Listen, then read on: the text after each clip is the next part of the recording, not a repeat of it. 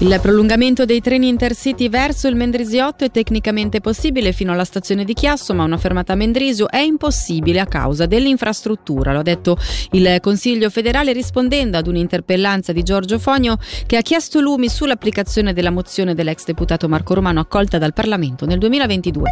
Aumentare i treni passeggeri lungo la galleria di base del San Gottardo. Al momento parlarne è prematuro, lo ha detto il Consiglio federale, rispondendo ad una interpellanza del socialista Bruno Storni, ma sostenuta da tutti i consiglieri nazionali. Di fronte a quali scenari potrà trovarsi il Ticino tra una quindicina d'anni? È su questo presupposto che è stato redatto il documento Prospettiva 2040 presentato nei giorni scorsi insieme al programma di legislatura 2023-2027. Sentiamo allora il cancelliere del Canton Ticino Arnoldo Coduri. Lo scopo è di disporre di un documento strategico che analizzi le sfide che potrebbero presentarsi da qui al 2040 nel cantone. È un documento che è previsto comunque dalla legge sulla pianificazione cantonale. Il documento del 2000 2003 era stato preparato da un gruppo di esperti. Qui è stato adottato un approccio diverso, si è adottato un approccio partecipativo coinvolgendo circa 300 attori del territorio ticinese che hanno partecipato a nuove workshop su eh, alcune dimensioni della qualità della vita e hanno analizzato tutta una serie di possibili sfide proponendo anche delle possibili soluzioni. L'obiettivo non era quello di avere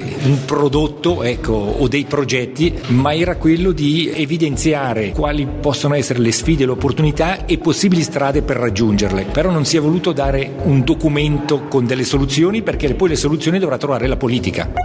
Si è spento Sergio Mantegazza al decesso dell'imprenditore ticinese classe 1927 avvenuto il 13 febbraio, ma l'annuncio è stato dato oggi dalla famiglia funerali avvenuti. Nota Lugano Mantegazza ha costruito un impero nel settore turistico con Globus ed era considerato tra le persone più facoltose della Svizzera. È partito oggi il carnevale di Brissago, quattro giorni di festa durante i quali Talk ospiterà oltre a cinque Guggen anche il gruppo Bas Complotto.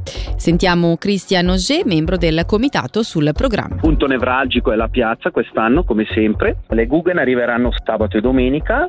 Avremo come sempre la Guggen di Cada, l'Anfrigola e Gat. Poi ci sarà una Guggen dall'Austria, di Stua Bruch Cepra. Poi avremo due dalla Svizzera interna e domenica avremo anche la Carnage di Cadenazzo e sabato ci sarà il, diciamo, il, il clou del nostro carnevale con appunto il risotto e luganiche offerto in piazza.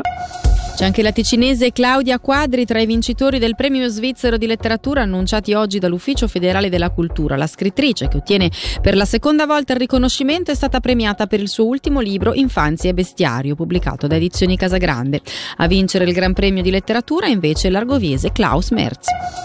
Promotion League, secondo a pochi punti dalla capolista, l'FC Paradiso si prepara per il rientro in campionato dopo la pausa invernale. Rientro che vedrà i sottocenerini impegnati in trasferta a Delemont questa domenica alle 14.30. Ugo Morselli ha sentito per l'occasione Giuseppe Sannino, allenatore del Paradiso. Le certezze sono quelle di essere una squadra che ha il suo DNA, nel senso che siamo una squadra battagliera, aggressiva, sappiamo i nostri, i, i nostri, punti deboli, però sappiamo anche che la nostra forza fino adesso è stata di una squadra compatta e di una squadra che cerca di mettere in difficoltà l'avversario sotto l'aspetto della corsa. Sappiamo bene che abbiamo dei deficit sotto l'aspetto forse qualitativo, però dobbiamo cercare di, di non farli vedere.